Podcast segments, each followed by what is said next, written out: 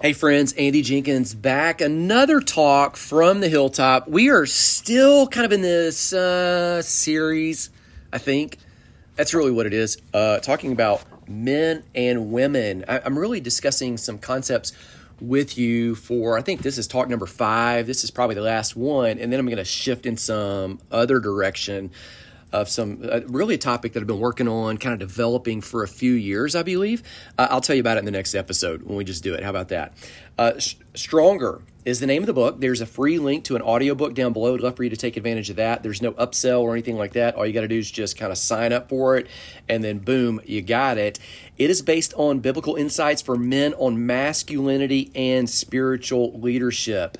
Um, people say, What qualifies you to teach that? I would say, honestly, I've messed up a whole lot in this area.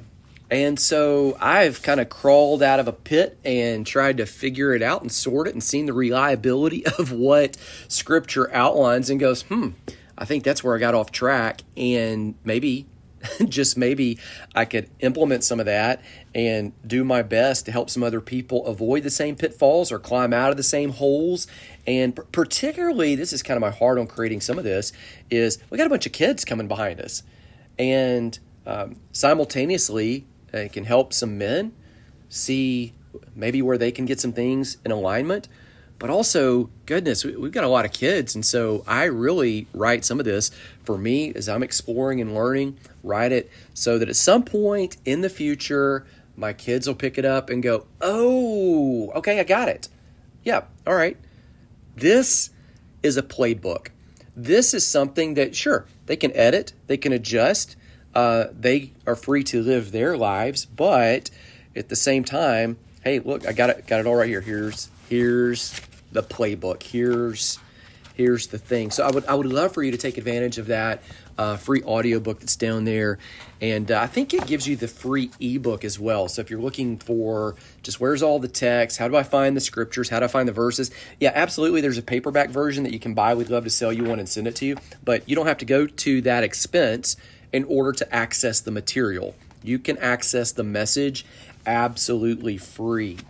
Uh, today, I, I want to talk to you about it's just really a concept that I've learned. Uh, I've seen it in business, uh, I've seen it in churches, and my guess is that you could implement this concept in family. And so, really, it's one of the concepts that I'm trying to implement here uh, at, at, our house uh, at, at the hilltop. And it's, it's really this it's creating a culture of wonder, creating a culture of wonder. Okay, so here's, let me just get into it. Um, men, you and I will always, even at our absolute best, this is not an excuse for failure, it's not an excuse for messing up, but uh, you and I are always going to show, even at our best, an incomplete and inaccurate picture of who God is. Uh, regardless of how sinful we are, or regardless of how absolutely wonderful we are, we're never going to live up to that um, uh, say that that performance line or that image uh, fully. God, god is the model for us. So he shares his name with us. He shares his title with us as fathers. Uh, when when we show an inaccurate p- picture it's not that god's bad. It's that we we've messed up uh, a lot of people in culture right now are saying, hey, um, we need to abandon father terminology and God altogether because men jack it up so bad. Well, it's just the opposite. It's not that we need to abandon father terminology. It's that, and, and pray to the mother goddess or pray to just an abstract deity. Uh, God revealed himself as father because he was trying to, in that, display something that you and I, as men, are to emulate that we are to walk out. So he's the model for us, not we're the model for him. But simultaneously, as we walk it out, we have the opportunity to show other people what he's like. So, so it's it's really this incredible honor. It's this calling that you have. Uh, and, and when we paint a poor picture, it doesn't change the nature of God it means all the more that people, uh, especially men, we need to fall humbly into the arms of who our Heavenly Father is. Um, we need to step into the grace of the one who is perfect, without fault, without blemish.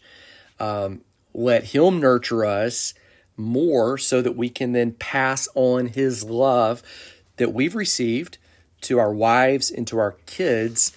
The beginning point of that is to fall into His grace, um, is to fall into His embrace. It is to fall really in this environment of relationship.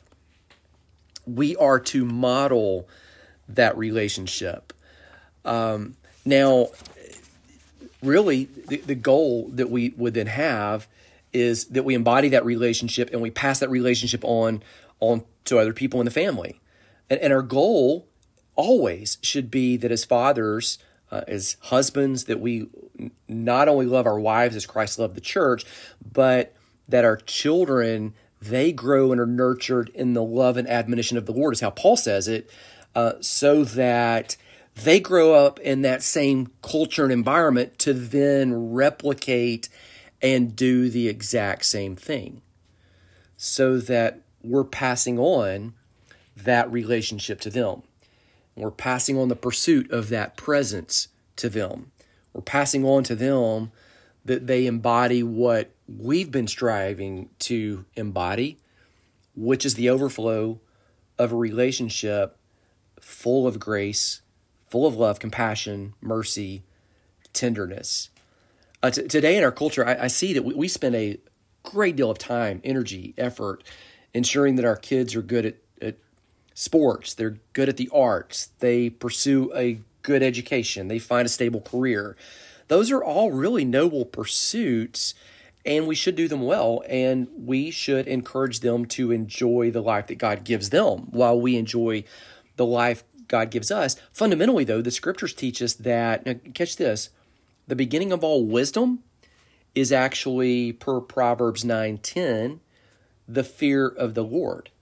Uh, I'm going to come back to that word fear in a little bit. The fear of the Lord is the beginning of all wisdom. If they get this fundamental lifestyle choice down, if we get it down, men, everything else I believe that we've talked about for the previous four episodes that I talk about in the book Stronger, again, audiobook absolutely free down in the show notes. If we get that right, everything else I believe starts having a better opportunity. It's not automatic, but it starts falling in place. It starts aligning. Uh, if you ground kids in God, in truth, then we, by virtue of that foundation, help them take care of all of the other areas of their life. To that end, there, there's this refrain I've, I've been reading lately back through from the book of Genesis forward in the Bible, there's this refrain that you notice in Genesis um, that reminds us that one generation worshiped the God of their fathers, and it created a ripple effect of God's blessing. Not just a ripple effect of oh we go to church on Sunday because why do we go? Because we go. Why why why, why do we go? Well because they our parents went why do they go? Because their grandparents went why do I don't know. We just go. Like we just raised this way. We just go. If we were, no no no. Like in, in Genesis you see God call people out of pagan cultures and he gives them this purpose and they pursue him and blessing follows you, you don't just see them blindly doing stuff. You, you see it happening as this overflow of this relationship. And what occurs is that passes on from one generation to the next generation to the next generation. And I really feel today God intends for children to worship Him and worship the God of their fathers, just like their dads and dads and granddads and their dads and granddads did. Um, maybe to say it another way, you and I, here's the refrain we're to worship the God of Abraham, Isaac, and Jacob. That's what's in the scripture in Genesis. That's a dad, a son, and a grandson Abraham, Isaac, and Jacob. Uh, after Jacob, you see the 12 sons of Jacob become the 12 tribes of Israel. We've been grafted into that story, is what Romans 11 17 says. Now, God revealed himself to and through those men, and honestly, through the women that were with them in real time and in real space. And he wants to reveal himself to and through us and our offspring, our progeny, our, our kids. So it, it would look something like this. Okay, so here's my, I was just kind of thinking through my family tree. My granddaddy's name was Fred Jenkins. My dad's name is Edwin Fred Jenkins. He's named after his dad. My name is Andrew Edwin Jenkins. So we got Fred Jenkins, Edwin Fred Jenkins, Andrew Edwin Jenkins. My firstborn is Noah Andrew Jenkins. You kind of see the naming thing going on there. Who's the firstborn of five boys?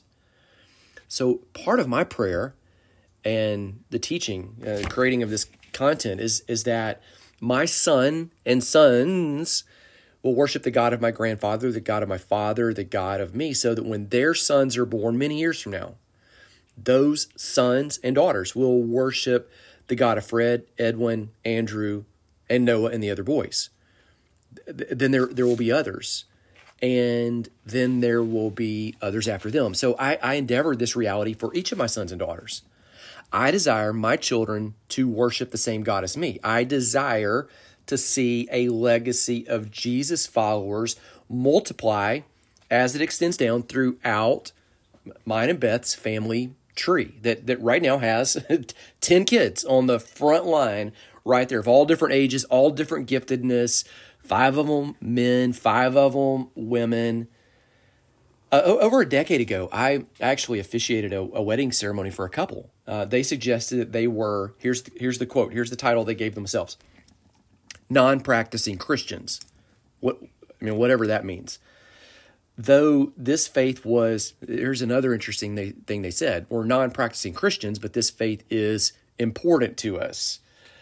I, I didn't try to try to reconcile it. Uh, they they each agreed that they would not get in the way of whatever faith expression their potential kids wanted to pursue. They would empower their future children to follow. Now, here's another quote: "Whatever faith seemed right to them." Okay, so non-practicing Christians, whatever that is, but the faith's important to them, obviously, but they don't want to impose it on their kids I mean, how would they if they don't practice it? They wanted their kids to be able to follow whatever faith seemed right. Just do do whatever. I mean, the refrain throughout the book of Judges is do whatever's right in their own eyes. Uh, biblically speaking, that makes absolutely no stinking sense whatsoever. The only other option is that a child worships an idol, which according to Isaiah 44 17 is, is nothing. It's empty you're worshiping air or it's a demon, according to 1 Timothy 4, 1 John 4, other places, even throughout Deuteronomy. So, because of this, uh, parents, especially fathers, they're told to train their children in the way they should go, not in whatever way they wish to go. That's Proverbs 22 6. Train the child in the way they should go, not just, oh, hey, go, go, go figure it out I mean, you think about it, like it's too important. You got one shot at life. Like, why would you just say, all right, go? I mean, like, we, we don't even let kids figure out how to brush their teeth on their own. We don't, we don't let them figure out how to take a bath on their own. We don't let them figure out how to drive a car on their own. Like, we, why would we then just abdicate teaching them faith? Oh, go, you go figure that out. You, you got that. Yes. No, maybe, maybe, maybe not. You see, when we consider what's at stake with the kids, it's it's easy to just kind of revert go, oh, well, it's heaven or hell. No, no, no. The scripture says it's completely something different. And when you get to heaven, hell, nobody can see that, you know. So it's like everybody thinks, well, uh, that's uh, they can do whatever they want to here. Well, according to the Bible, it's not just eternal stuff that's at stake. Like here, now is what is at stake.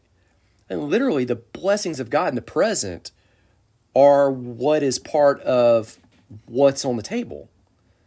The following God isn't just about eternal future, it's it's about the present. Remember Proverbs reminds us that the fear of the Lord is the beginning of wisdom. The same verse goes on to say, fools despise such knowledge and fools despise such instruction. Proverbs 9:10. Now, I told you a couple minutes ago, I'm, I'm going to get back to that fear word and, and really define it because when you think of fear, you, you if you think of it in one way, you're going to go, yeah, I don't want that. If you think of it in the other way, you're go, okay, I, I can embody that and I can pass that on to my kids. So here's the setup. There are two kinds of fear presented in the Bible. Uh, two different Hebrew words that we translate the same in English. And this is part of where we're missing the whole thing. And this is going to tap us into creating a culture of wonder. So, Word number one is Pechad. So they have a whole different alphabet in Hebrew, but let me just transliterate it into English so you can kind of see it in your head. Pechad, P E C H A D. Pechad. It means dread, panic, hopelessness, and despair. This is the fear that David references in Psalms 23.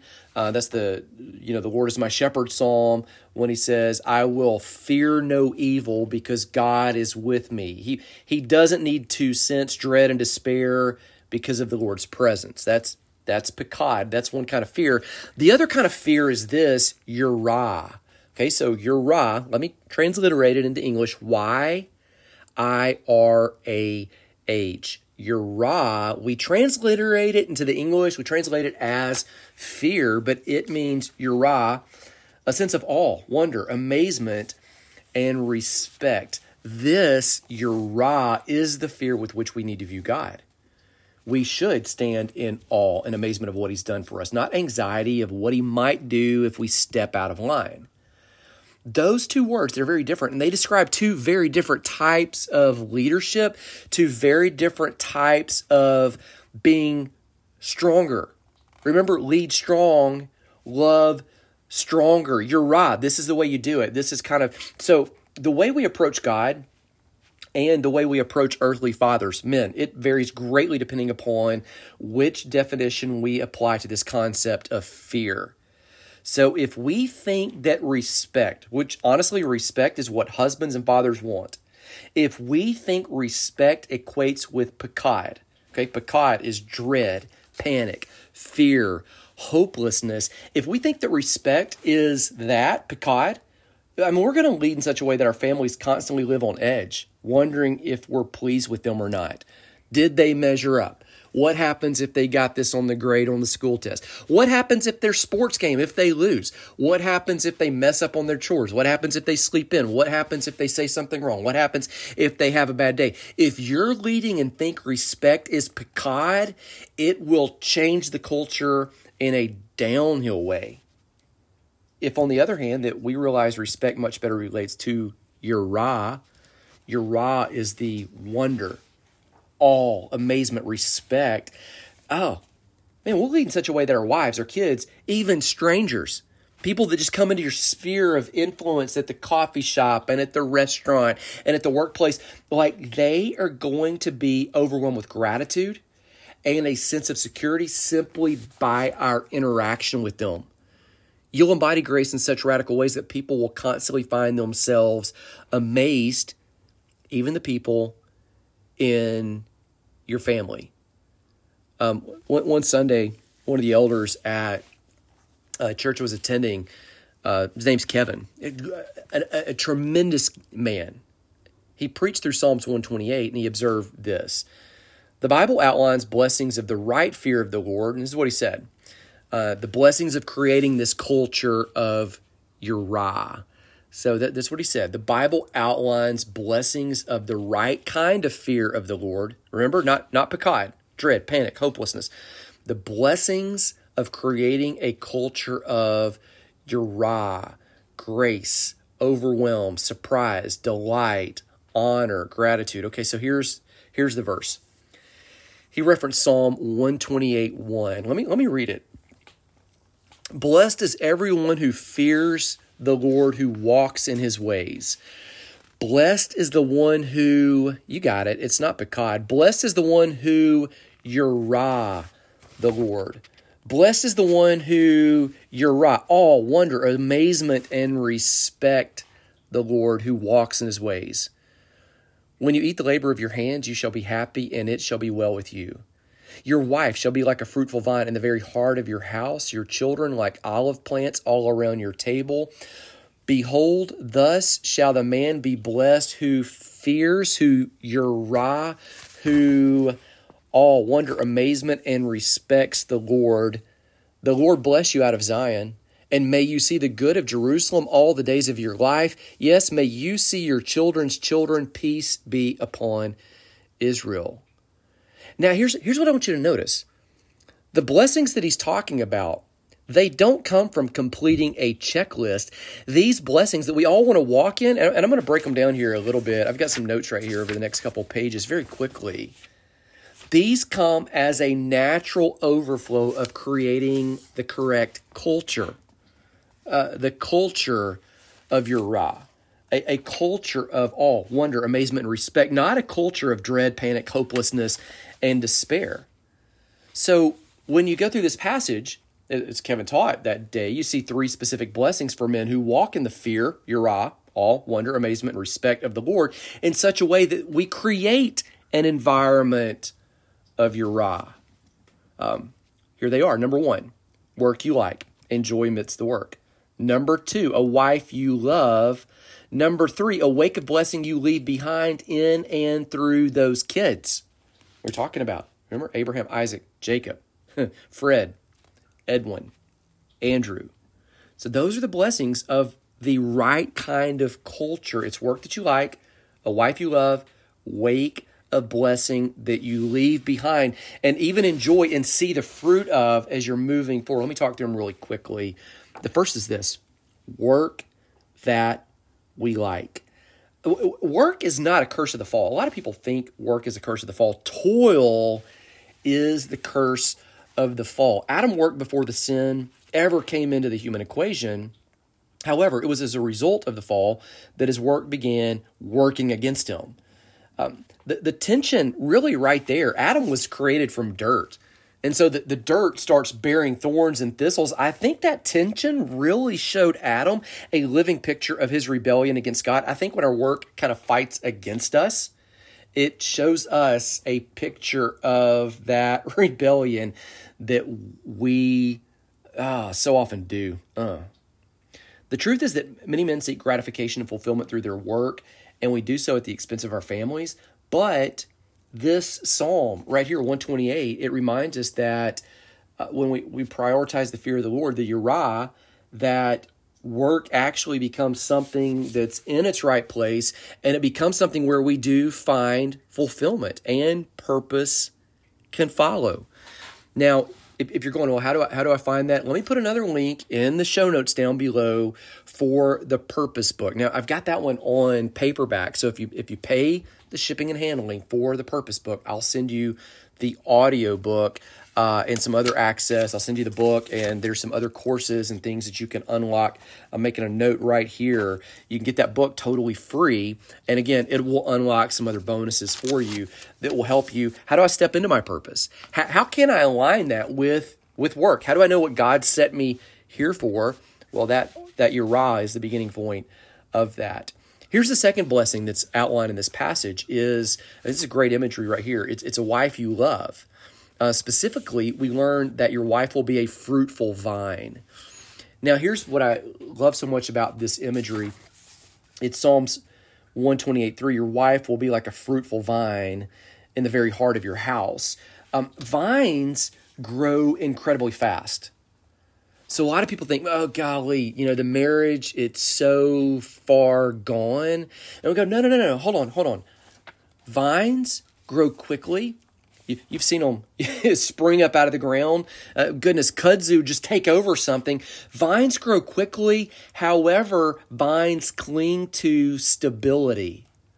So, men, the more you work on you, the stronger you become, the more readily your wife can align and climb up and cling to you. Here it's important to remember this. Adam referred to Eve as, quote, the mother of the living, all living, before she ever bore children.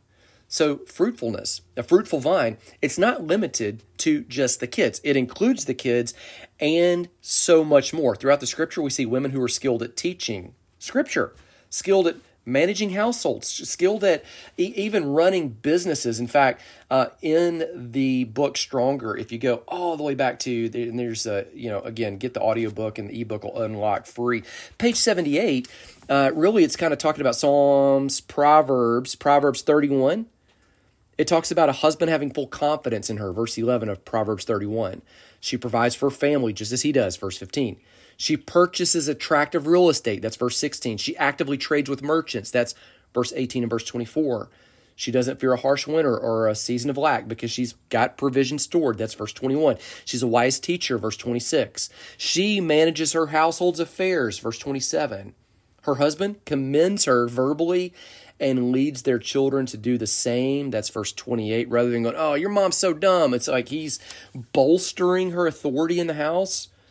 Her works are praised in the city gates, which is the place where business transpired. That's verse 31. Now, this is something that a woman can uh, embody, uh, and, you can help by working on you and being stronger and being stable while you create that culture of of yirah. Um, now there is a verse. Let's talk about the other side of it. Proverbs nineteen thirteen says, "quote A foolish son is his father's ruin, and a quarrelsome wife is like a constant dripping. Those two miseries, wayward children and nagging women, often go together, meaning this there's a correlation between the kind of wife you have and the kind of children you're able to raise. Now, I'm not saying you need to swap out, I'm not saying do a wife trade. Um, to state it directly, if a wife is a nagging bag of hot air who harasses her husband all the time and disrespects him openly, the children in the home will become little parrots who follow her example and foolishly don't follow him to their own detriment. And the other works the same way.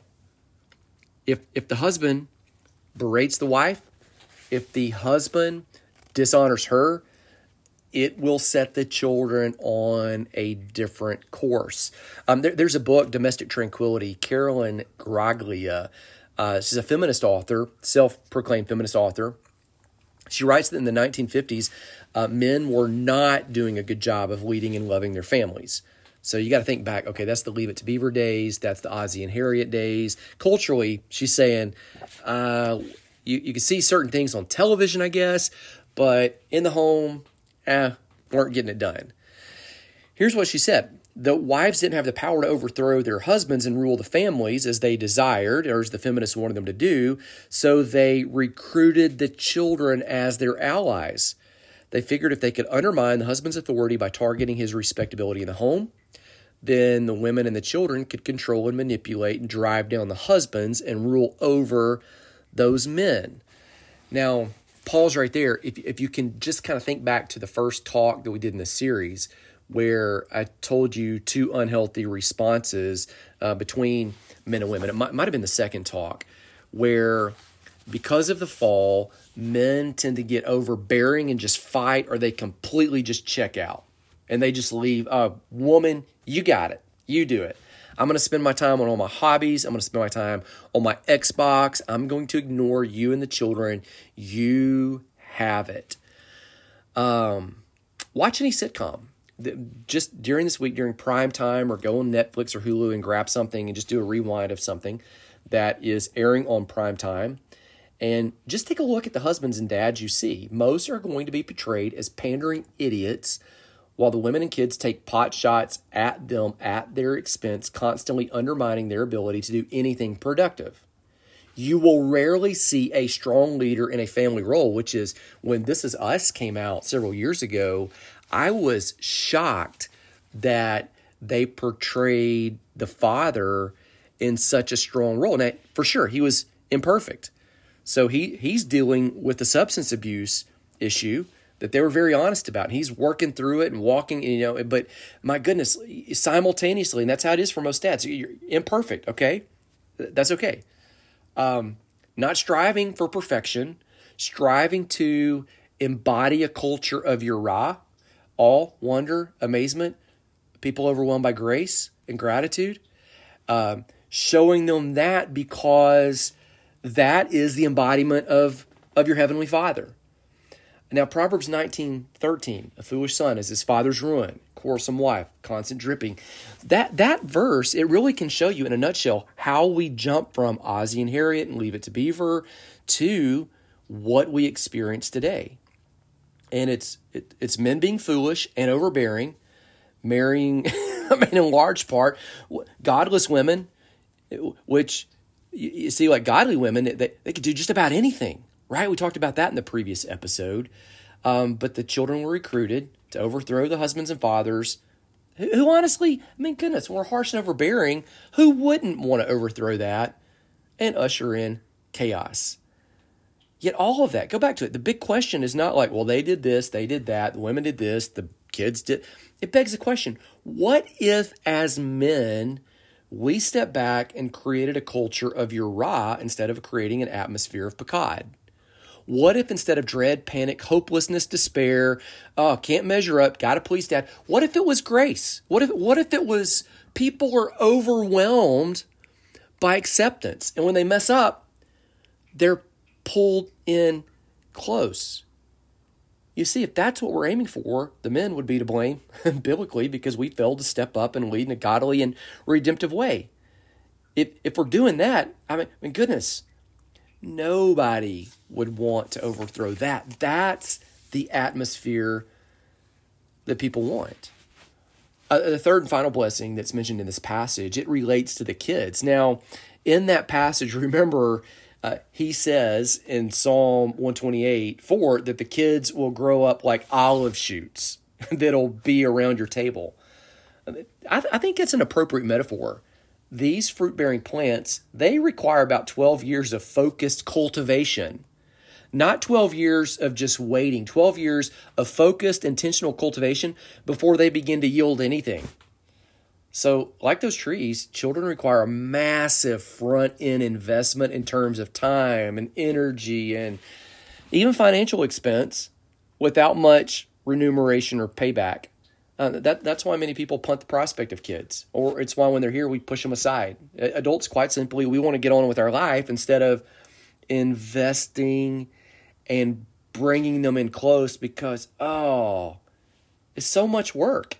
It it's a lot, but yet we're told that if we invest, oh, you start seeing the payoff. And when you see the payoff, and you see, like right now, we're in the season where we, we've got some little ones, and we've got some that are still in that intense cultivation phase. And we've got some others that are kind of in the middle that are kind of moving out in that. And you start seeing the fruit bearing, and you start seeing, oh, goodness, this kid saved money and he paid cash for a car. Oh, and he's he's got a job and he's got a plan for what to do the money. You start seeing that, and you start seeing others that are starting to discern God's call in their lives. Hey, I'm going to do this with school, and I'm to make this turn, and I'm to pivot there. And, and you start seeing the blessing of, of one of them reaching out to their mom and saying, hey, like help me figure out how to budget this money and how to plan for the future. And you start seeing all these wins that are, that are wins for them because they get to experience the fruit of it. They're also wins for you because you go oh oh the cultivation like it it's starting to finally kick in. How does it work best? It works best in a culture of of yirah that means time and patience. And if the tough work is done on the front end, oh, olive trees, they're said to continue bearing fruit for 20 plus generations. 12 years of nothing 20 plus generations of payoff. And you go, oh, that starts coming back full circle. Uh, the God of Abraham, Isaac, and Jacob, the God of Fred, Andrew, Edwin, on down through the generations, 12 years of investment for generations of ripple effect. I mean, if you got paid uh, for work that you did for 12 years, and go, not, you're not going to get paid for 12 years, no salary for 12 but then we're going to pay you and your family after that 13th year for 20 generations. 20, you, you would take that deal every time. You would scrape, you would beg, borrow, you, you would uh, squeeze just to get by. You would do without um, assets. You would punt off extra purchases. You, you would restructure hobbies differently. You would reorient your time focus on television. You, you would um, pursue other things to a lesser degree because you knew in year 13, like it's just going to get easier. And the payoff of those 12 is going to continue for for people debate is it generation 40 years or is it generation 20 years let's just go on the low number and say the generation's 20 years 20 generations 400 years. I'll invest 12 for 400 of payment. You see? And how does it happen? It's culture. It's creating a culture of yirah, of awe, of wonder, of amazement, of gratitude, grace, rather than creating a culture of dread, panic, hopelessness, despair. You go, what's the takeaway? Like the takeaway is not a checklist. The takeaway is work on the culture in your home. Uh, how do you do that? Well, you, you got to embody it. Like, you know, in the culture in your home, it's going to happen by design. You create it, or it happens by default. It just kind of occurs. So you intentionally, that's where, where Beth is so great. You intentionally set some things in place that you just do. You set some default responses that, you know, like kids are going to screw up. the spouse is going to not get it right. Sometimes you just set some default grace responses of, okay, if that happens, here's, here's kind of the play we run you bring people in close when there's that disconnection. You overwhelm people, you surprise them as God does. It's His kindness that leads us to repentance, not His push you off and distance you that's going to get your attention and go, oh, I need to turn around. At the end of it, it's grace, it's the culture. We get this, we, we see it everywhere. The, the culture, I'll give you an example of, um, I hate to pick on a business, but goodness, like the culture of Chick fil A is so different than the culture of KFC, even though KFC has better food. Uh, you go to Kentucky Fried Chicken, man, they've they've got better chicken, they've got better biscuits, they've got actual vegetables, you know, probably processed, not picked fresh out of the garden, but you can get fries, green beans, different kinds of potatoes, mashed potatoes, corn, all, all these other kinds. They've got better desserts at KFC. But my goodness, like the culture at Chick fil A, it trumps everything. You know, you, you go to Kentucky Fried Chicken, and, you know, there might be somebody at, at the checkout counter to help you. And they, they might say it that clear, or they might just look at you. Uh, yeah, well, don't, don't, it's, it's not clean. Most of them, uh, some of them probably are, but the ones I've been to, they're kind of a little bit dingy. The culture completely different than going into a Chick fil A. And, and you think about Chick fil A, Chick fil A is faith based, um, but um, the majority of the people in our city or any city where there's a Chick fil A don't align with Chick fil A's faith tenets. The majority of the people in the city that frequent the Chick fil A don't even like the music that Chick fil A is playing. So, so, what I'm saying is like people don't have to necessarily agree with you on faith terms. They don't have to agree with you with the music and the worship that you like. But when you walk into Chick fil A, it's not even young and hip. I mean, they, they've got some 15 year old kids behind the counter, but you might be greeted by an 85 year old person that's retired that's like, ah, I got bored being at home. Like, I just want to be out and greet people. You walk in, it's not like a young hipster type thing. It's just people with the culture of, hey, we're glad you're here. Hey, yeah, what can I do for you? Oh, they serve you? Oh, my pleasure. There's always something. It's quick. It's if they mess it up, it's like, oh, we're so sorry about that. I mean, they figured out even the drive-through. You don't wait. I can't even figure out why when you go to other places, they're not just mimicking what Chick-fil-A does with the drive-through. It's, it's not like they're even hiding it. It's a secret of, of how to move people through the drive-through quick. But you go to these other places, it so often takes absolutely takes the entire lunch break. Like Chick-fil-A, it's just like they're humming it and rocking it. Like they're just set up with the system. You go, why? It all has to do with this culture. It's not dread, panic, despair, hopelessness, pechad it is this culture of, it's not even in their core value, but it's a culture of yirah. It is surprise. It is delight. It is overwhelm, gratitude, grace. So happy to pull you in close. My pleasure.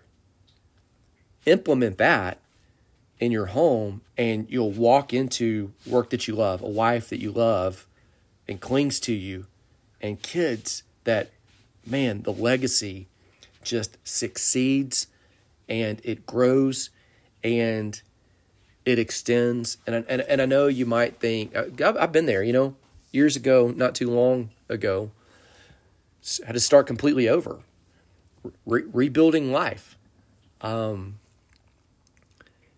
and so maybe that's where where you're at. There's this ancient Chinese proverb though that might might speak to you. I think it would. It, it's helped me before. The proverb asks the question When is the best time to plant a tree The answer is 50 years ago. When's the best time to implement the right culture in your family? Man, it was whenever the family started. 15 years ago, 25 years ago, 30 years ago, five years ago, six months ago. That was the best time to do it. The follow up question, though, and, and, and it's super insightful when's the next best time to plant the tree? Today. Plant the tree today. When's the best time to plant the tree? 50 years ago was the best time, right? You could be enjoying the fruit of it right now. When's the next best time to plant the tree? Today, right now. Plant the tree today. Set the culture today. Just work on a few things today. And if you've fallen short in this area, you've created a culture of Pechad instead of yirah. Ah, we're prone to do that. I've done it. You just make the transition. You entrust the Lord to redeem the years the locusts have eaten away. That's a promise of Joel 225. And then you start enjoying the benefits as you empower your family to do the same. And He will exponentially multiply the time and the results. I guarantee it. I've seen it and lived it firsthand. Uh, you begin by submitting first. If you're a guy, Ephesians 5.21, you know, wives submit to your husbands. It actually says submit to each other. Don't wait for them to align. You do it. You create the culture. I promise. Like she is waiting on you and will step into it. Like she's she's probably actually praying for, anticipating the moment for quite some time. And then begin surprising others with grace, freedom, ease, provide rest, sacred refuge, and then the blessings of the Lord will flow, not because you've earned them, not at all. It's grace. Um, but you create a culture where people can enjoy them. You see it? Let's um let's park it right there. My prayer for you is that the Lord blesses you, that He keeps you, that He's gracious to you, that He shines His face of favor upon you, that you experience His yirah, that grace, that overwhelm, that delight, that surprise, that wonder, awe, and amazement. And that as you experience it, you just in creative ways ooze it to the people all around you, the people in the workplace, the people where you stop and just do the daily grind of getting the coffee, filling up the gas, every place that you step, that the Lord goes with you. And most importantly, it centers and flows full force in your home. Take advantage of the audiobook and all the other links that are down below. I will see you in the next episode.